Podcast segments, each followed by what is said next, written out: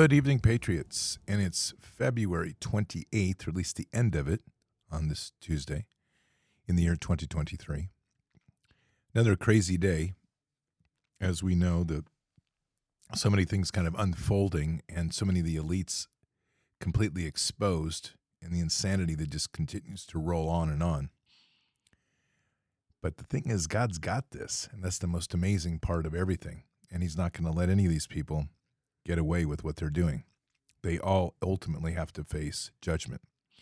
Before we begin tonight, make sure that you're doing a lot to keep up your skills. We are going to end up into a very chaotic period, and we have a responsibility to protect family and our domicile. And one of the best ways of doing that is to be using tools that we can practice with, also while saving ammo and saving costs. One of those great products is iTarget Pro. You know how passionate I am about our Constitution and especially the Second Amendment, but just as passionate about being responsible and protecting my family. I discovered the perfect way to train with your firearm in the comfort of your own home and continue to improve your skills. It's called iTarget Pro, and this system is a game changer for me. All I did was download iTarget's proprietary app, load the laser bullet into my firearm, and start training. The system develops muscle memory, reaction speed, sight alignment, trigger control, and much more. Right now, save 10% plus get free shipping with the offer code BARDS, B A R D S, when you go to itargetpro.com. With the cost of ammo through the roof, this is the perfect solution for you. That's the letter I, targetpro.com, itargetpro.com. The offer code is BARDS, B A R D S. This is something you definitely need. I see people are saying something about sound problems. I'm not showing any on my end. What's going on? Everybody hear me 5 5? Let me see if I can see chat. Is everybody hear me 5 5? Okay. All right, good. We'll keep going then. Oh, by the way, um, today is Taco Tuesday, or it was. On the East Coast, you're not there anymore, but it's Taco Tuesday on this end. And after our music tonight, I'm going to do a little bit of Bard's, all sorts of bacon taco stuff. If you want to hang, hang around, that's going to be epic, I think. You know, today I found a way to make a taco shell out of bacon. I didn't think that was legal, but it is. And it's it's going to be amazing. Cuz that's already on my list once I finish with this period of fasting. It's like, oh, yeah, no problem. Well, Patriots, I want to start tonight by reading Psalm 27. I think it's got a lot of relevance here to where we are. It begins The Lord is my light and my salvation. Whom shall I fear? The Lord is the stronghold of my life. Of whom shall I be afraid? When evildoers assail me to eat up my flesh, my adversaries and foes, it is they who stumble and fall. Though any though an army encamp against me, my heart shall not fear. Though war arise against me, yet I will be confident. One thing I have asked of the Lord, that will I seek after, that I may that I may dwell in the house of the Lord all the days of my life, to gaze upon the beauty of the Lord and to inquire in his temple. For he will hide me in his shelter in the day of trouble. He will conceal me under the cover of his tent, and he will lift me high upon a rock. And now my head shall be lifted up above my enemies all around me, and I will offer in his tent sacrifices with shouts of joy. I will sing, I will make melody to the Lord. Hear, O Lord, when I cry out. Be gracious to me and answer me. You have said, Seek my face. My heart says to you, Your face, Lord, I do I seek. Hide not your face from me. Turn around your servant away in anger.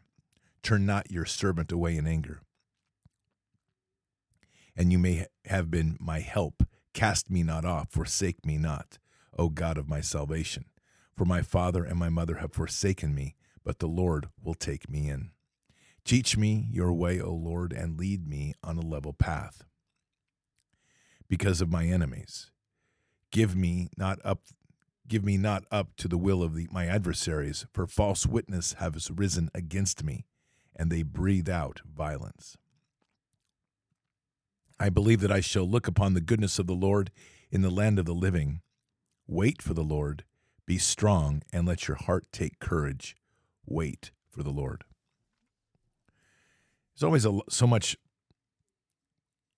discussion about patience, which would be waiting, seeking Father's face,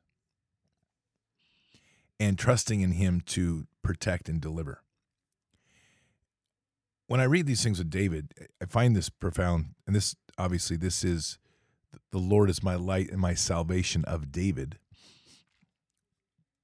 There is so much immense trust, and I don't even sense this issue of trust, and, and this is why I'm I'm going to kind of use a little different word. There's an understanding when you read this that David is talking to the Lord and he knows he's making his case, but he also knows he's going to be okay. When we talk about trust, I'm going to push some push a little bit of some understanding tonight, or at least my interpretation. Let me put it that way. Of some things that I think we tend to have to question ourselves a lot with. And trust is at the center of a lot of what we're struggling with right now across our nation. Trust between one another has been fractured, it's been horribly damaged. Trust with institutions has nearly been ruined. And what we're left with is trusting in something. Unfortunately, if you've never had a relationship with the Lord, and if you're not saved through Christ, you don't understand the power of trust, even in its basic sense. And we're seeing this a lot right now. People are beginning to unwind. They're searching for something, they're reaching for things, they're reacting to things.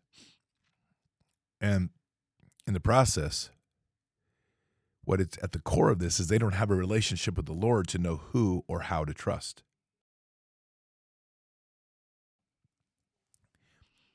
there's the truths are continuing to percolate out.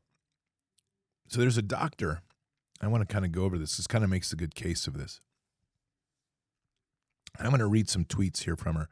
Her name is Dr. Deepti Gerd Gerdazans Gerd Anzani. Gerd. This was an article in the Gateway Pundit.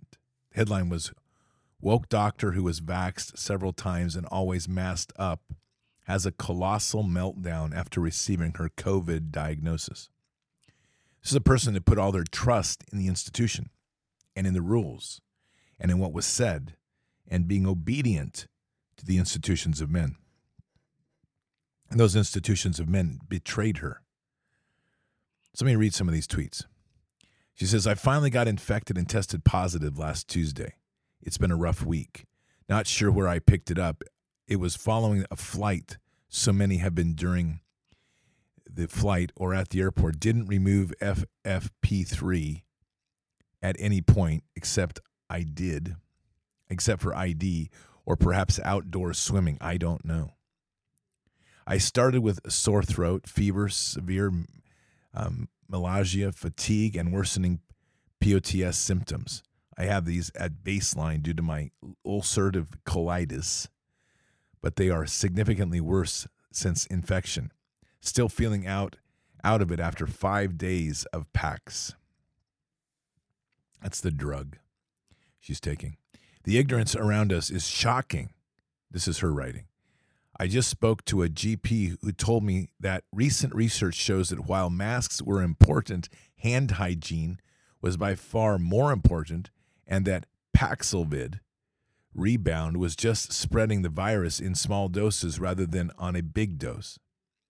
Paxlovid, she continues, Paxlovid rebound is not about spreading the virus in small doses.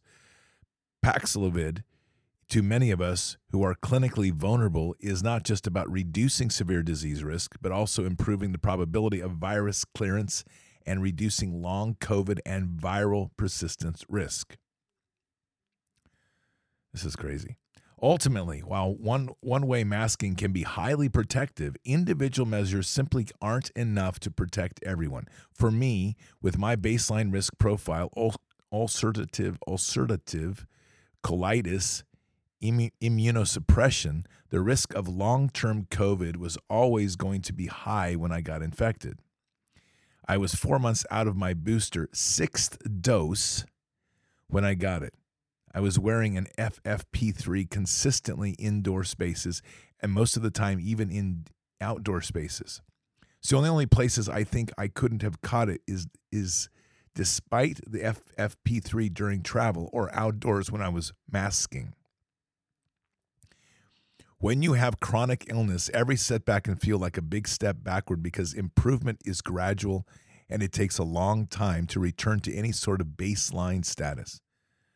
Recovery is rarely quick when you have chronic illness, which is why I really dislike that it's just like a mild flu, that's in quotations, comparisons. Because when flu isn't mild for many of us with chronic illness and can set us back by weeks or sometimes even months, the impact of quality of life is far more tri- trivial. Final post here. To the a-holes who are using my getting COVID as some sort of victory to suggest that precautions don't work.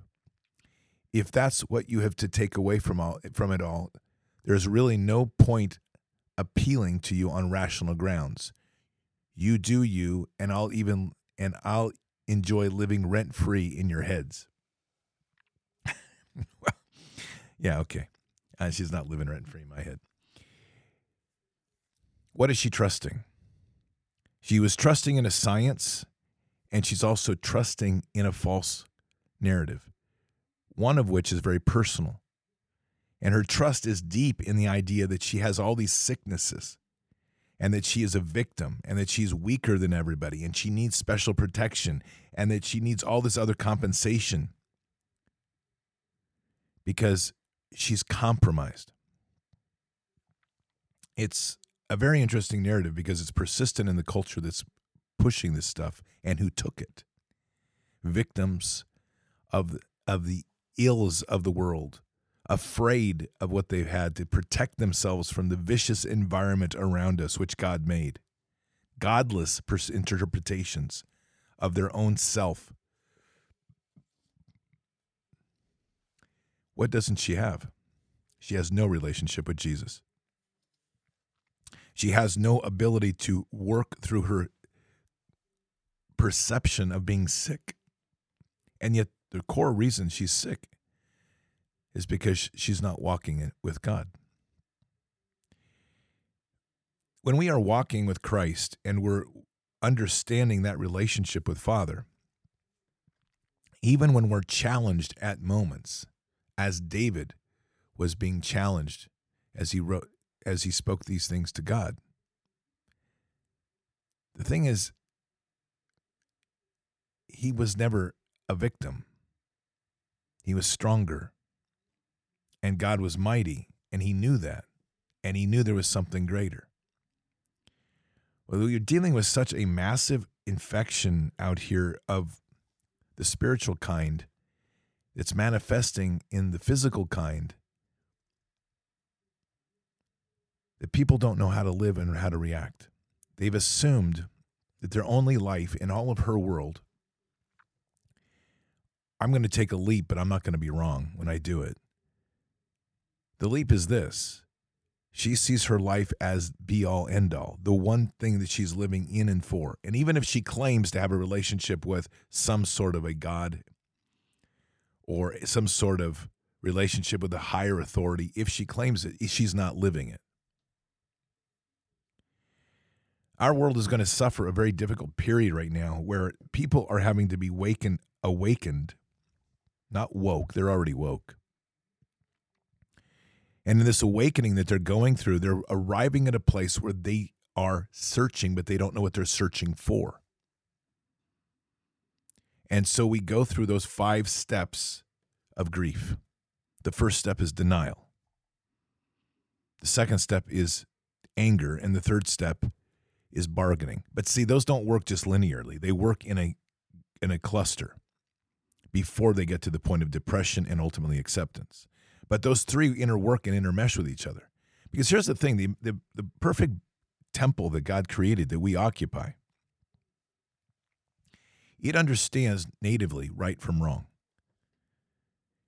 And there's so much truth pouring out right now that there's no avoiding where the truth line lies.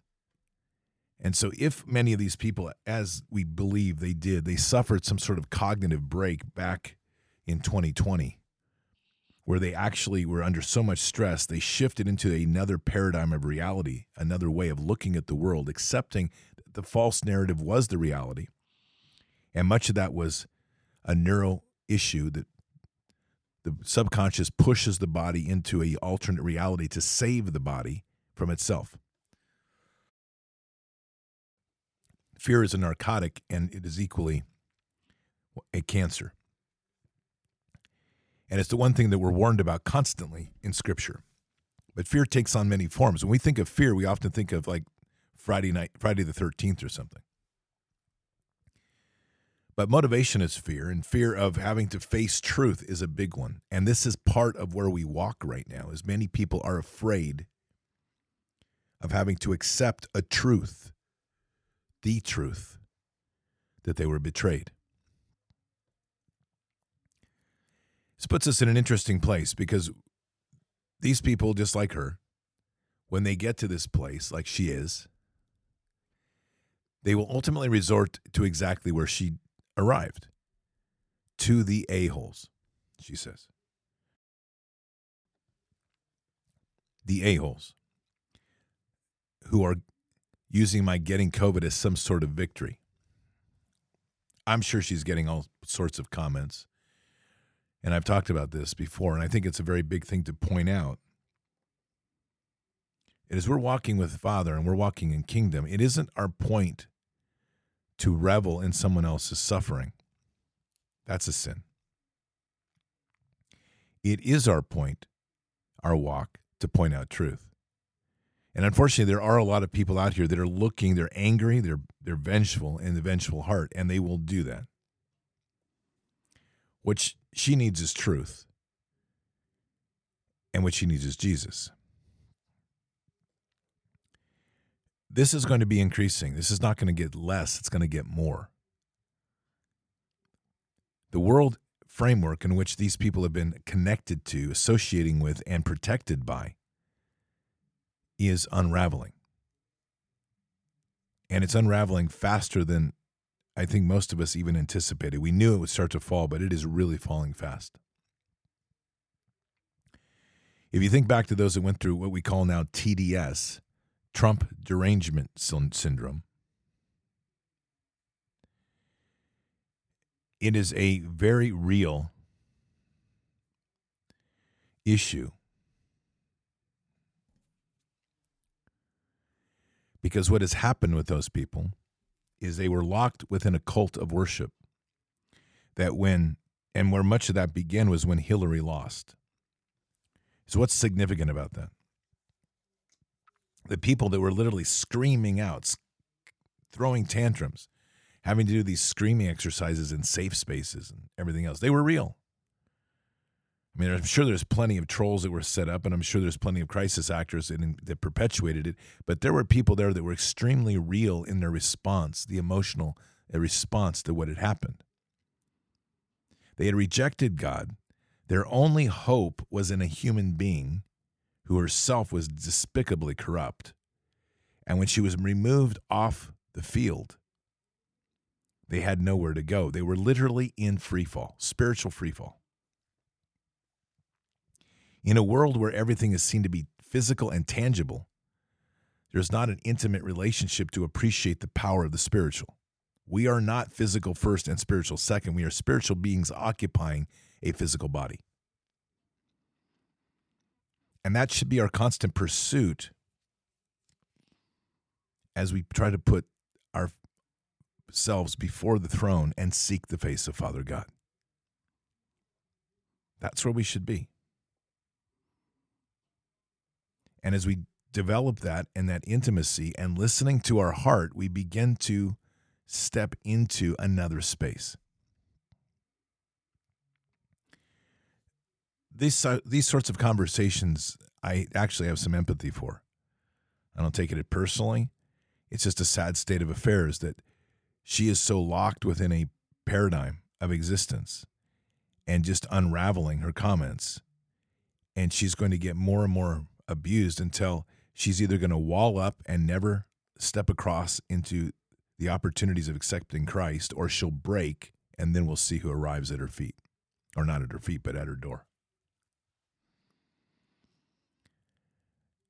So you probably have heard in some of the prayers, especially in the afternoon, that I've been praying for this a lot. That when these people get to these places, the Father places us in the intersection with them to prevent to provide them with a glimpse of what it is to walk with Jesus. I think that's essential. And this is where I believe Father has really placed us in the crucible and in the furnace to refine us. Yes, we have endured a very difficult phase, some more directly than others, but over the last three years, it's been a difficult walk to avoid the insanity of those that were slinging slurs and throwing stones. But that battle is very much over. And what we're facing now is a new battle, which we were prepared for. And so instead of looking back in terms of did we win or did we lose, was there a victor or even different to that or in parallel to that? Look at those people that took it, they lost, and I won. I don't believe that's was ever the intent of where we've arrived. God takes all things that are evil and turns them to good ultimately. And so the other morning, and I have mentioned this in last night's show, I woke to this, to these words Can you overcome the vax? And it's a very big question for humanity. But it's going to begin with individuals, it's not going to begin with a collective whole. And as individuals, I think it's a very powerful question to put before us is can we lead those to Christ to let them heal and repent and in so doing have a greater victory than any victory we've ever imagined. That forces every single one of us to grow massively. It starts putting us on the levels of the Davids, because we have to be close with Father. We have to have an intimate relationship with Him to be able to endure it. We can fake it, anybody can fake it. But we also know what that means. When you're faking forgiveness, all you're doing is swallowing it. If you want to beat people that have fake forgiveness, I had them all over Portland. It was the what was left of the hippie movement from the 70s. And now these people were insane to watch because they would be like, oh, love and peace, love and peace, until something went wrong. And man, they would be like watching a pressure cooker unwind. And it would just explode ultimately. And they would become the most divisive, most hateful, most foul mouthed people you could imagine. And then they would go back to this, yeah, dude, man, we all got to get along. That's when we're running in the realm of just human emotions. And we like to tease ourselves to believe that somehow that that will resolve a problem seeking the relationship with Father, that true intimacy with Him, is giving us the healing of the heart and the strength of the heart. And as we've talked about so much here since the beginning of the first beginning of the year, it's the loving and forgiving heart that leads to the greater justice that Father can bring. But justice takes very many forms. We have formed justice over our lives to, as an eye for an eye, very Machiavellian. We've formed the ideas of justice in our minds, of vengeance, of getting back. If you suffered, if I suffered, you have to suffer as much. But kingdom justice is restorative based. It isn't that there isn't wrath, there is wrath. But kingdom justice is restorative based. And so the greatest accomplishment for us here is to take someone like Dr. Deepti Gurdasani enduring her lashings at the world, which all she's doing really is lashing at herself, but she has no one to lash at. And the interesting thing is that what is evident here is no one's really listening to her. Because if they were, she wouldn't end it with comments with the comment like to the a-holes who are using my getting COVID as some sort of victory. She's highly sensitive to the fact that all of what she stood for, all that she advocated, has failed. And I'm willing to bet you that not one person she's encountered has said to her, Dr. Dipiti Gurdasani, Christ loves you. I love you as through the body of Christ. Would you like to pray with me? Or can I pray for you? Very disarming words. And they are truly words of the power of the Spirit. If we believe in them, if we walk with them, if we truly have that push into Father God to say, Lead me in these words. There's nothing wrong with going through a process if you don't feel like you have that deep connection. But the ultimate piece here is to get deeper into that relationship with Father. And that begins in our hearts. So I want to share with you something. I want to I'm just going to offer to you something that I've, I work with a lot. I found myself very conscious of it today as I was working through it. Take this as I say all things, take it to prayer, weigh it for what it's worth for you, but hopefully this can be some help to certain things. I've become I've done an exercise now continually for a long part of my life. I've extensively since I started really studied martial arts is where it all began back in the 90s, early 90s. But it's become very important in the process of connecting with Father. Every situation creates generates two reactions in a simple form, but generates two reactions.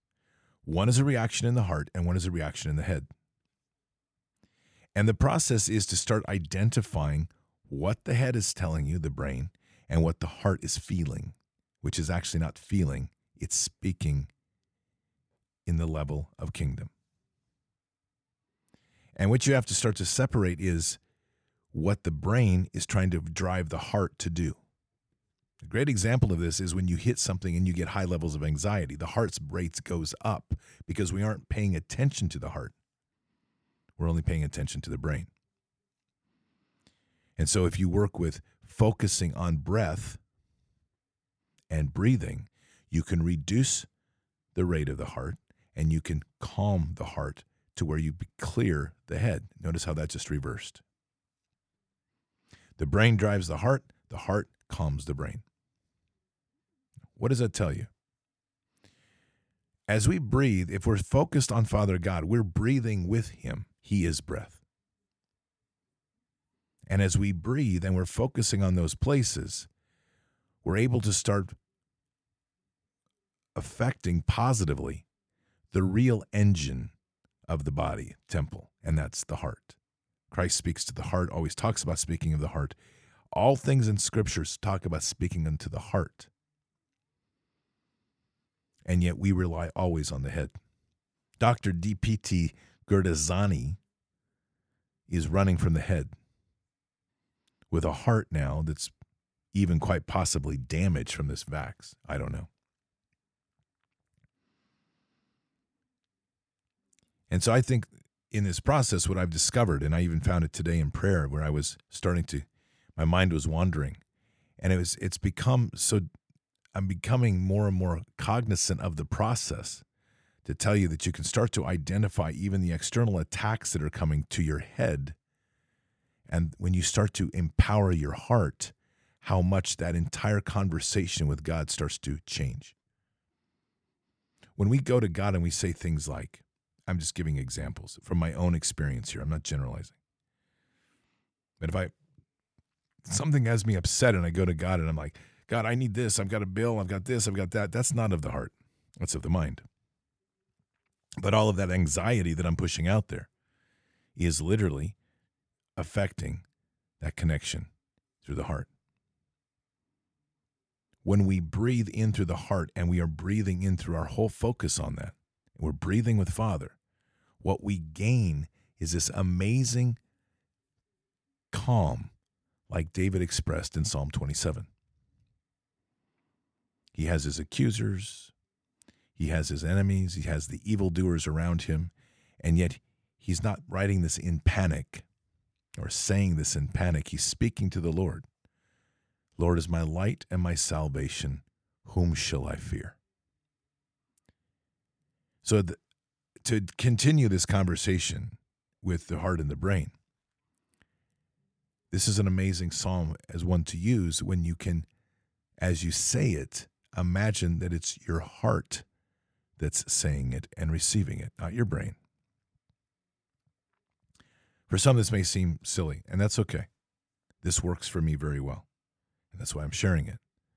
Because we get to a place we have to calm the brain. This war that we're in is all targeted towards the brain, and it's targeted towards separating us in the thinking space so that we become focused simply on ourselves and not on the deeper connection in the spiritual space where we are first connected.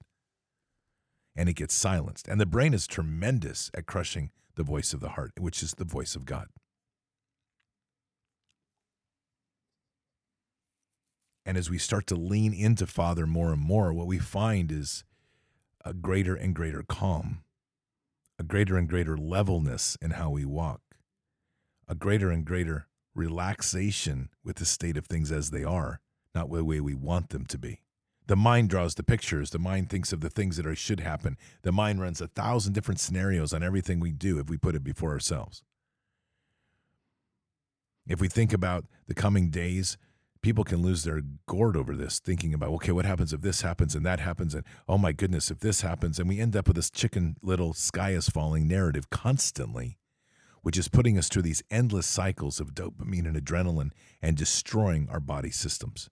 We're literally shorting, shortening our life, burning ourselves out, and not getting any closer to Father God. As we go forward, that could become not just exhausting, it could become life threatening.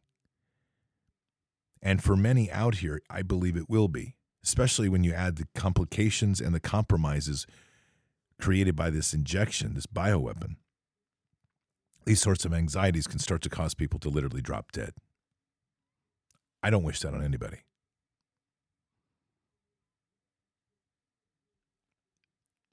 And so it comes back to us. And I think it's a big question we all have to ask. And I don't think we ask it to ourselves, I think we ask it to Father.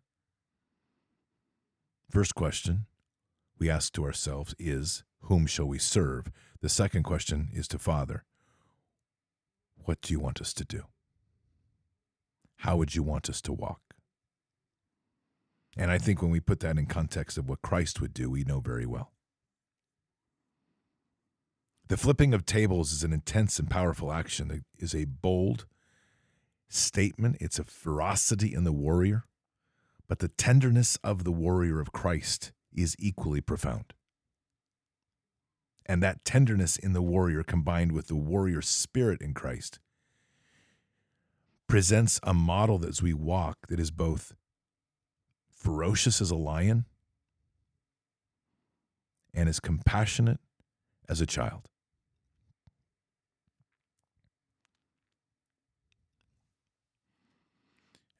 I was with somebody over the weekend who's been raising their children just to be that comfortable in their conversations with God. And they have a number of children. And I witnessed it. And I and I was I marveled at how comfortable they were in that space. Not that I'm not, but how we become so complicated and we make things so about us. So here's a great example young man sat beside me on a sofa and, he's, and he wanted to pray for me. So he raised his left hand and he began to pray. And then he stopped and he looked at me and he said, Do I look stupid? I said, No, you don't look stupid. He's okay. And then he goes right back to praying with God as if it was no big deal. And he just presented a very beautiful prayer, a very beautiful outcome. And it felt very much as if he was just sitting there with father just talking to him and looking over at me like hey man do you think this looks stupid? And like no. And it was normal. There wasn't any sort of big deal about it. And he makes no big deal about it. It's just the conversations that he has, as every one of these children have the same. Because in the world where they're being raised in that family, having conversations with God is as normal as me talking here on a podcast, as it should be. That's what we see in Psalms. That's what we see in these conversations. It's, it's a conversation with God. And it's not running the roller coaster of emotions. It's not raging with anger out of our thoughts in our head. But it's walking with that calm and stable foundation that only comes from our heart. I, I find no irony and no coincidence that this injection has been attacking the heart. That the WEF's promotion leading into the vax about the new 24th industrial revolution always showed pictures of 3D printing hearts. Because that's the engine to God. And they know it. And unfortunately, not enough people realize it and instead live in their heads. I think you know me well enough by now that I, I believe very heavily in sitting quiet, breathing, just re- closing my eyes, focusing purely on the breath, and letting my mind empty, what I call empty mind. And then at some point, having a deep, very calm conversation or question that I'll put to Father. And it's not always answered, at least not directly. I find myself when I sleep, I in and out of dream, I'm talking to Father, just like it's a conversation. But it's not in my head. I'm talking through my heart. And it's a paradigm shift for us because we've been indoctrinated to believe that everything that comes out of your in, in your mind is always originating from your brain. That's it, and therefore we doubt. We question whether what we see, what we hear, is it really that? Or is my mind playing tricks on me?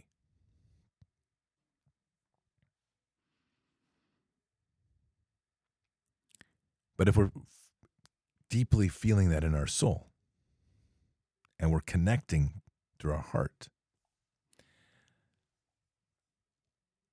I don't know that the thoughts would be as crisp or specifically defined as they are out of the brain, but they are much wiser they are much grander. And they are the impressions that God leaves to give us great deal of clarity of where we are in this world. I will be honest, I've read so much today in just kind of assimilating a lot of information that I wasn't paying much attention to last week. And I find very little substantive anything going on out there right now other than noise. I see a lot of thinking in the head. I see a lot of chatter about what could happen, what would have, could have, should have, or the potential of the end of the world. I've even read some scientist that says we're going to have an earthquake in California the first week of March, maybe. Okay. I don't know.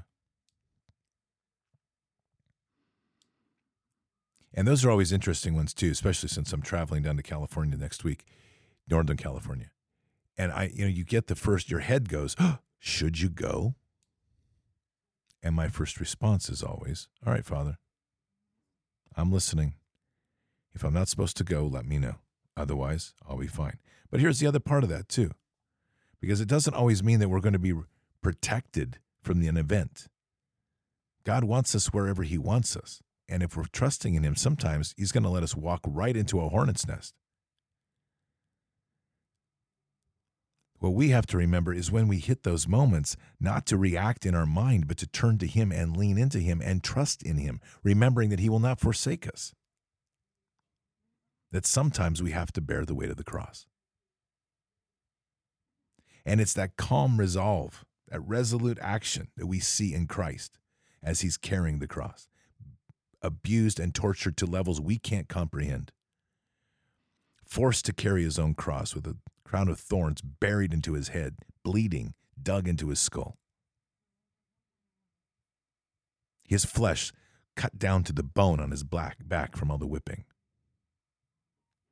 People throwing things at him, spitting at him. And yet, there is the foundation of his connection to God through his heart, not his mind, as he continues his task that he knows he must complete to save mankind.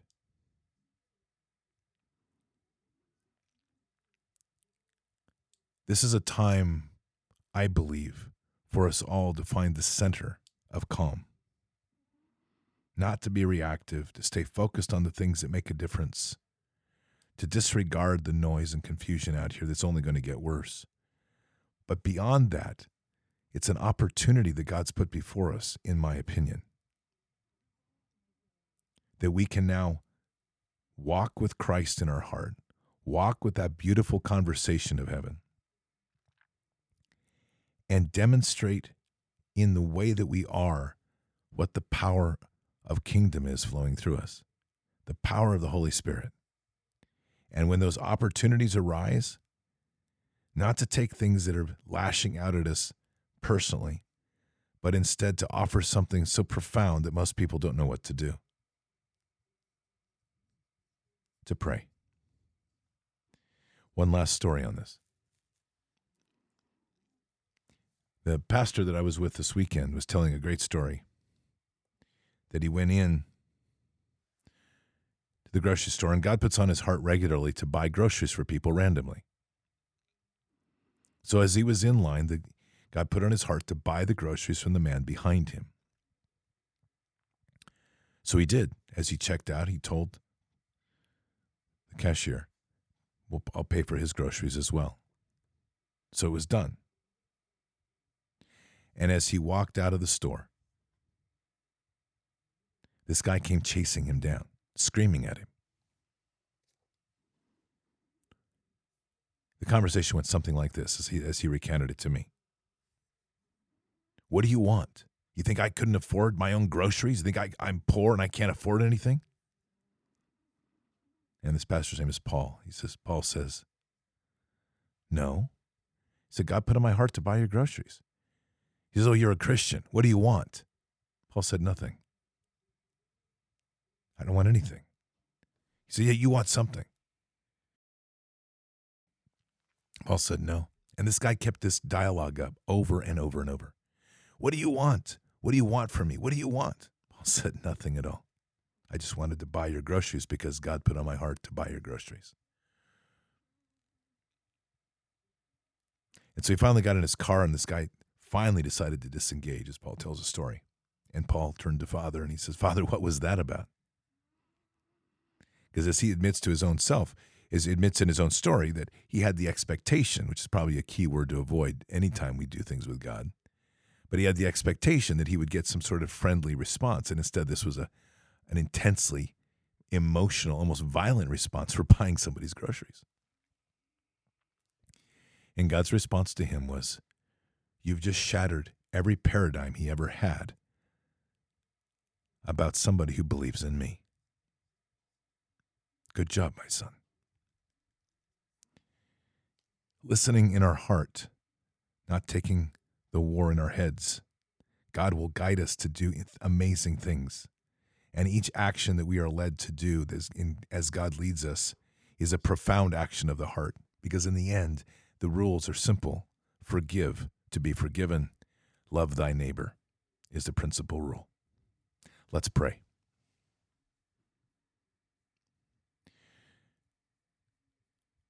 Jesus, we're just sitting here tonight, just reflecting deeply on the whole principles of love and forgiveness. And the many that hang on to so many things that prevent them from feeling the true power of a forgiving and loving heart. We are racked, sadly, with so much injury that many times we're blinded and start to believe that people can't be healed. We forget that the forgiveness given to us, God extends to everyone, even the most extreme. And yet, because of our own injuries, because of our own biases, because of our own pain. We think through our heads and not through our heart, and we judge others or proclaim people to be rancid or rotten or impossible to repair. Forgive us for those sins because they are sins.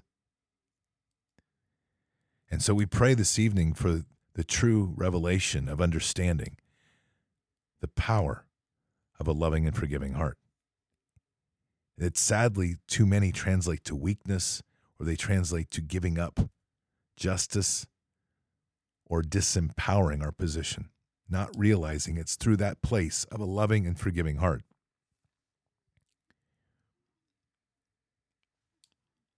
That we truly empower the glory of kingdom to work through us and to heal and to deliver justice in the many forms that it comes. Thank you for these moments that we have, Father, for reflecting and identifying those places that we can rise. Thank you for leading us to a way of understanding that the greater powers are not those of the sword of the steel, but the greatest power is that of mastering the sword of the Spirit. We are humbled and blessed, and we say these things in Christ Jesus' name. Amen.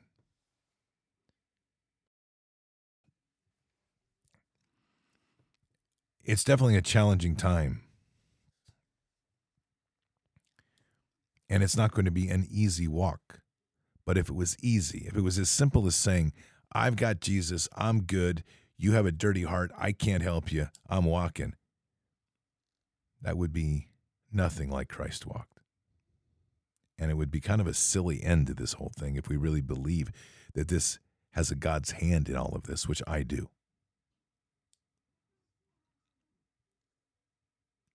We are in such a profound moment in human history, such a profound moment in our relationship with Father, such a profound moment that we have right now. To be able to look deeply within ourselves and take what comes at us to understand where our inequities are. And to be able to take that to the throne and place that before Father on our knees, humbly and asking for forgiveness and repentance, and then stand to be greater in this world as He is asking us to be, not by our minds, but by our hearts.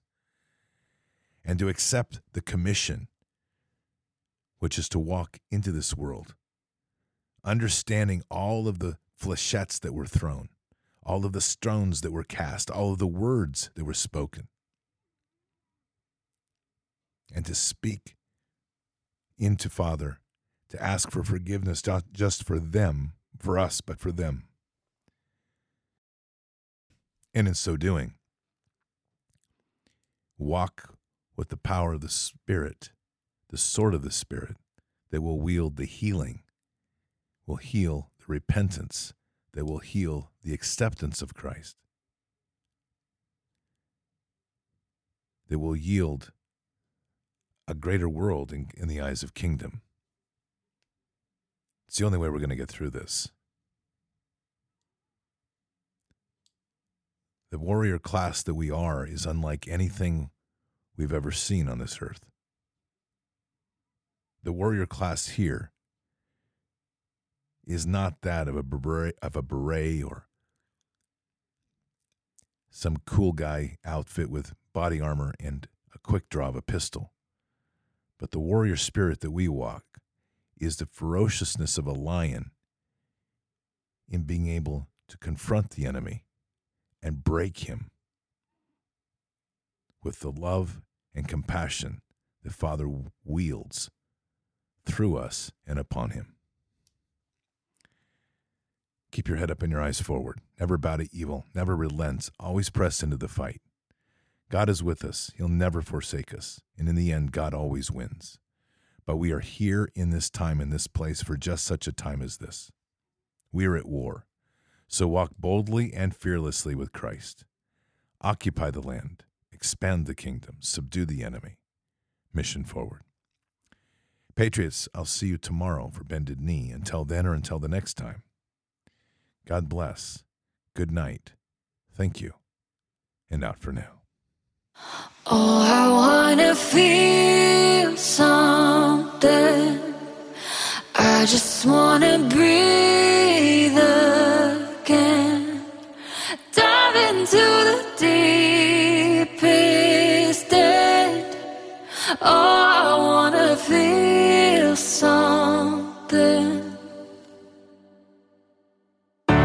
Let me get back in